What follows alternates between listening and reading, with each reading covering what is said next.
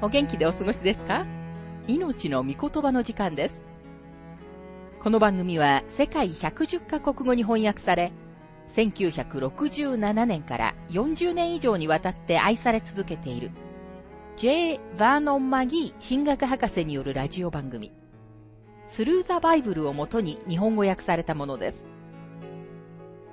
旧新約聖書66巻の学びからエレミア書の学びを続けてお送りしております。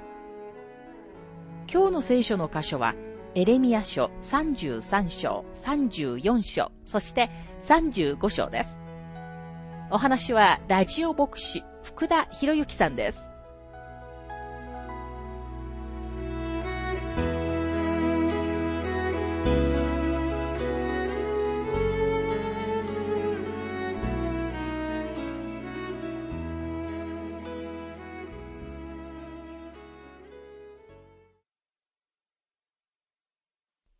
エレミア書33章の学びをしていますが、33章の一節。エレミアがまだ監視の庭に閉じ込められていたとき、再びエレミアに次のような主の言葉があった。ご覧のようにエレミアはまだ牢の中にいます。エレミア書33章の2節から3節地を作られた主、それを形作って確立させた主。その名は、主である方がこうおせられる。私を呼べ。そうすれば私はあなたに答え、あなたの知らない理解を超えた大いなることをあなたに告げよう。この最後の説は、この章の文脈の中で理解するとき、もっと意味深いものになります。牢の中にいるという事実にもかかわらず、エレミアは神様に不動産を買うようにと命じられました。エレミアは信仰によって行動し不動産を買いましたが、彼はまだとても多くの質問を心の中に持っています。なぜ神様はユダが補修に行くことを許可されたのでしょう？信者がこのような疑いの時を持つのは、その人が真剣に神様を求めている信仰の実例だと思います。もしあなたが神様と共に歩み、神様との交わりのうちにいるなら、神様はとても素晴らしく、とても素晴らしいことをしてくださるので、時々神様が何をしておられるのか理解できなくなる時があります。私たちの質問は、神様、なぜこのことをしておられるのですか？であるべきです。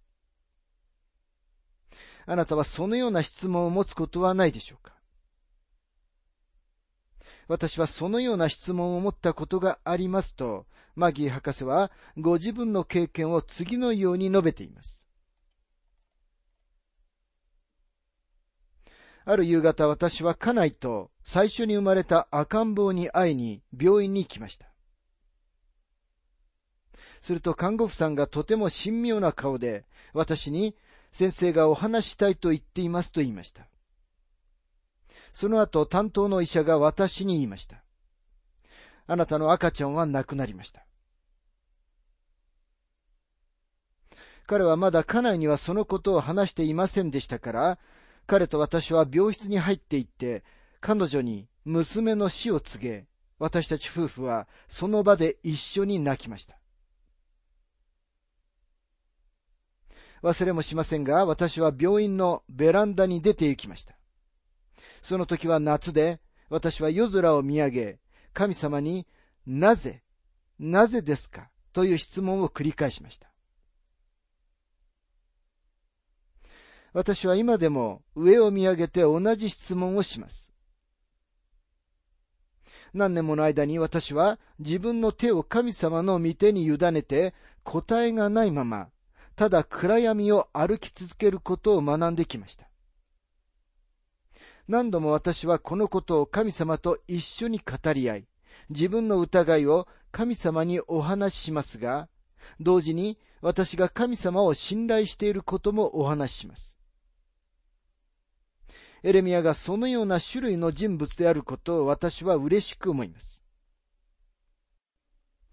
そして聖書の中には、その他にも、質問があって神様にそのような質問を正直にお尋ねした人々のことが書かれています。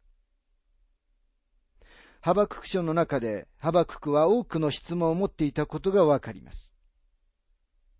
事実彼の書は一つの大きななぜですかという質問をテーマにしています。ヨナもまた神様に質問を投げかけた人物でした。そのような質問は決して信仰の欠如を明らかにしているのではありません。実際には奥深いところに質問があるというのに、自分が神様のやり方を受け入れ、神様への完璧な服従のうちに歩んでいると見せかけるのは偽善です。私は神様は他の何よりも私たちが本当に神様の見前に正直であることを願っておられると信じています。そして神様のお約束は、私を呼べ。そうすれば私はあなたに答え、あなたの知らない理解を超えた大いなることをあなたに告げようというお約束なのです。さて神様は第二サムエル7章でダビデと結ばれた契約を確認されます。神様はダビデの王座につく者は永遠に耐えることがないという契約をダビデと結ばれました。この契約は一人一人の預言者たちのテーマソングとなり、彼らはみんなこの契約を引き合いに出し、それに頼っています。さて、エレミアの言葉に耳を傾けてください。エレミア書33章の14節から15節見よ、その日が来る。主の蜜げ。その日私はイスラエルの家とユダの家に語った慈しみの言葉を成就する。その日その時、私はダビデのために正義の若枝を芽生えさせる。彼はこの国に抗議と正義を行う。その日とは来ようとしている主の日を指しています。また、私はダビデのために正義の若枝を芽生えさせると書かれていますが、今まで正義の若枝はベツレヘムでお生まれになったお方以外には誰一人出ていません。彼はこの国に抗議と正義を行うのですが、私たちには今までそのような支配者がいたことはありません。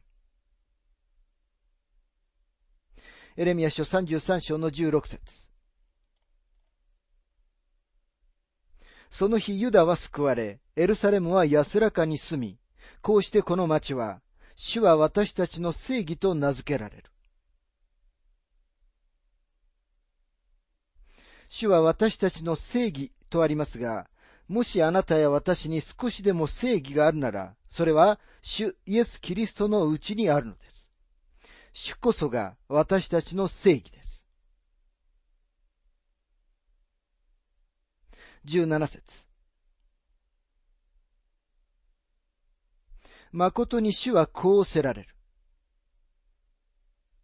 ダビデにはイスラエルの家の王座につく人が耐えることがない。イスラエルの家の王座につく人とありますが、この人は今日どこにいるのでしょうか地上で誰一人ダビデの王座を自分のものだと主張できるイスラエル人はいません。その権利のある方は、詩篇記者が説明しているように、神様の右手に座しておられるのです。詩篇110編の一節にはこのように書かれています。主は私の主に仰せられる。私があなたの敵をあなたの足台とするまでは、私の右の座についていよ。神様はご自分の皆のもとに人々を呼び出され、ご自分の御子をこの宇宙の王座につけるために忙しく準備をしておられるのです。エレミア書33章に戻りますが、19節から22節エレミアに次のような主の言葉があった。主はこうおせられる。もしあなた方が昼と結んだ私の契約と夜と結んだ私の契約とを破ることができ、昼と夜とが定まった時に来ないようにすることができるなら、私のしもべ、ダビデと結んだ私の契約も破られ、彼にはその王座につく子がいなくなり、私に仕えるレビ人の祭司たちとの私の契約も破られよう。天の万象が数えきれず、海の砂が測れないように、私は私のしもべ、ダビデの子孫と、私に仕えるレビ人とを増やす。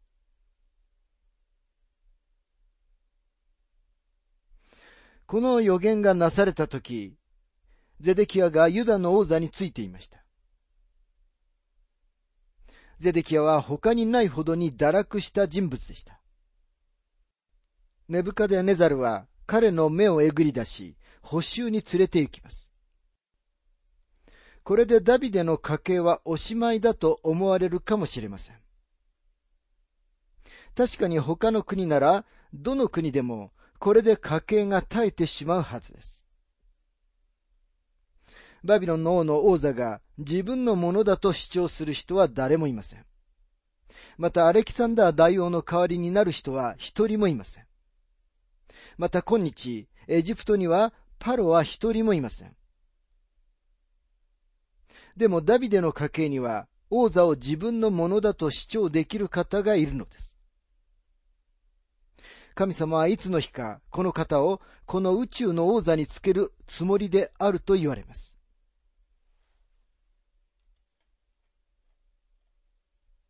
さて、エレミア書34章の学びに入りますが、エレミア書34章の1節から5節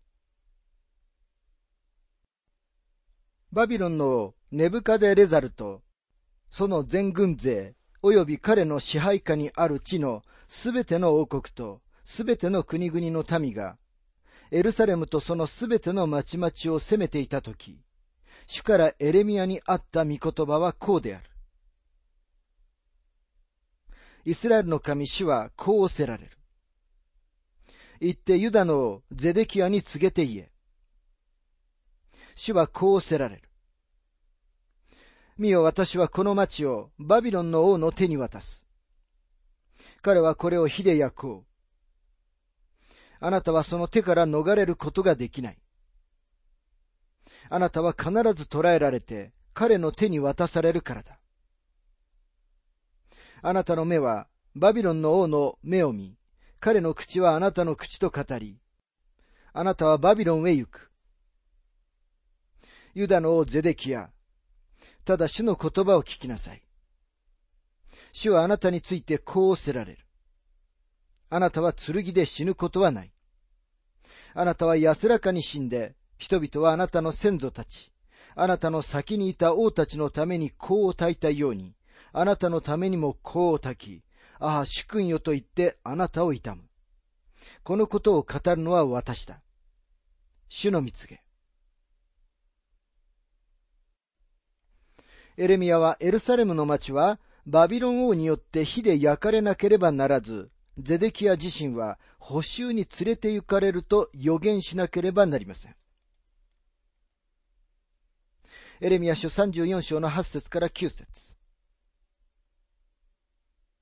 ゼデキア王がエルサレムにいるすべての民と契約を結んで、彼らに奴隷の解放を宣言して後、主からエレミアにあった御言葉。それは各自がヘブル人である自分の奴隷や女奴隷を自由の身にし、同胞のユダヤ人を奴隷にしないという契約であった。ゼデキアはヘブル人のしもべは自由にされなければならないという契約を民と結びました。15節から16節しかしあなた方は今日悔い改め、各自隣人の解放を告げて、私が正しいと見ることを行い、私の名が付けられているこの家で、私の前に契約を結んだ。それなのに、あなた方は心を翻して、私の名を汚し、一旦自由の身にした奴隷や女奴隷を勝手に連れ戻し、彼らをあなた方の奴隷や女奴隷として刺激した。主はこの契約は私が正しいと見ることであると言われました。なぜなら、出エジプト記21章の2節で神様は次のように命じておられるからです。あなた方がヘブル人の奴隷を買う場合、彼は6年間使え、7年目には自由の身として無償で去ることができる。でもゼデキヤは自分の契約を守りませんでした。ですから主は彼に、あなた方は心を翻して私の名を汚したと言われました。言い換えればゼデキヤは神様の皆を冒涜したのです。本当に人々に自由を与えれば、ゼデキはユダの王として世界に自分は他の王たちとは違うこと、生ける誠の神様に仕えていることを示すことができたのです。でもそれはただの見せかけでした。彼は自分の約束を守りませんでした。彼は自分自身に悪評を招いただけでなく、神様の皆を冒涜したのです。世の人々が関心があるのは、神様の子供の生活です。神様を信じない大学の教授たちよりも、神様を知っていると口先だけで告白する人々によって、今日、神様の皆が汚され、宣教活動が著しく妨げられているのです。クリスチャンと呼ばれている人たちの生活は、信仰を持っていない人々よりもキリストのための働きを傷つける可能性があるのです。神様は、あなたは私の名を汚した。私の名を冒涜したのだと言われます。エレミア書34章の19節から21節二つに分けた格子の間を通った者は、ユダの市長たち、エルサレムの市長たち、宦官と祭司と一般の全民衆であった。私は彼らを敵の手、命を狙う者たちの手に渡す。その屍は空の鳥、地の獣の餌食となる。私はまた、ユダの王、ゼデキアとその司たちを敵の手、命を狙う者たちの手、あなた方のところから退却したバビロンの王の軍勢の手に渡す。二つに分けた格子の間を通った者と書かれていますが、この当時、人々はこのようにして契約を結びました。彼らは生贄を取り、二つに切り分け、動物の片方を一つの側に置き、もう一方を反対側に置きました。その後人々は、その間を通って手を握り合いました。神様がアブラハムと契約を結ばれた時にも、このようにされました。私たちの時代であるなら、交渉人のところに行くようなもの。ゼデキアも市長たちも、祭司たちも民も、しもべたちを自由にしてやらなかったことで、みんな神様の契約を破りました。そこで神様は彼らに対して、この裁きを宣告されるのです。35章には、神様を信じていた残りの者たちの一部であったレカブ人が出てきます。彼らは民全体とは対照的です。神様はこの記事を、いつでも必ず残りの者たちがいることを私たちに思い起こさせるためにお与えになりました。神様はご自分のための証人なしに、この世を去られるようなことは絶対にありません。この世が今まで見たこともないような暗闇の時代、まだこれから将来に起こる14万4千人が強制的に地下に入らなければならなくなる大観難時代にも、神様のために立ち上がる二人の証人がいるのです。神様はそのようにされます。サタンが全部の企てを動かすことを許可される時でさえ、神様は、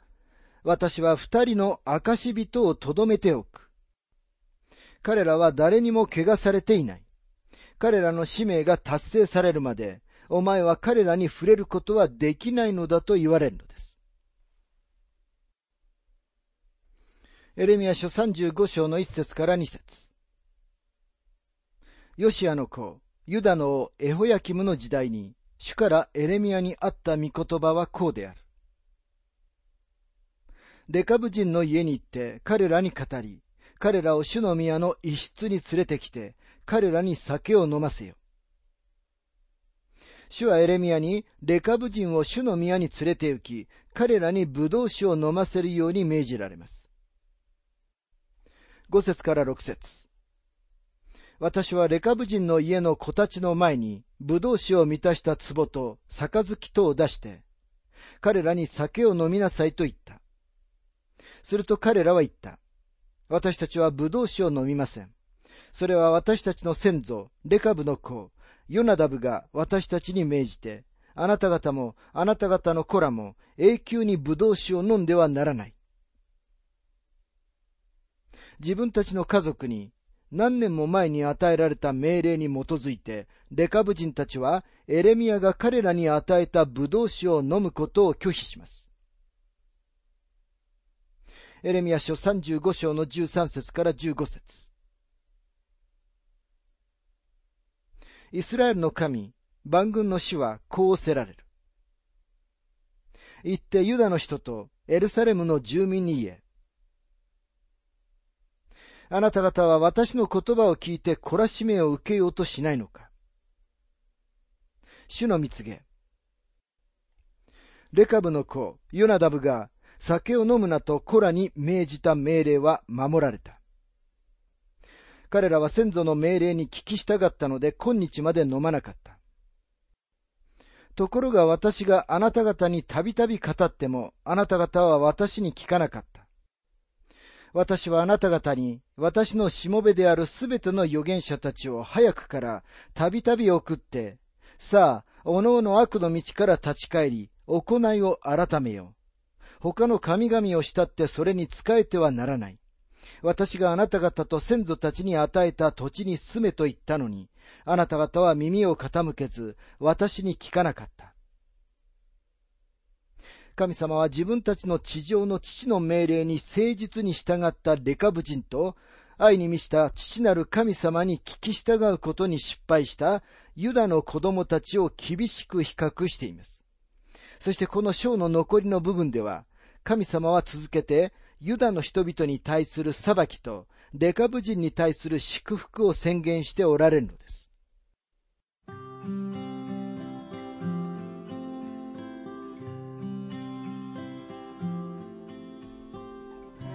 命の御言葉お楽しみいただけましたでしょうか？今回はゼデキアの補修の予告というテーマでエレミア書33章、34章、そして35章1節から15節をお届けしました。お話はラジオ牧師福田博之さんでした。なお、番組ではあなたからのご意見、ご感想、また聖書に関するご質問をお待ちしております。お便りの宛先は、郵便番号592-8345、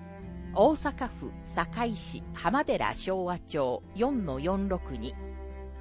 浜寺聖書協会命の御言葉の係。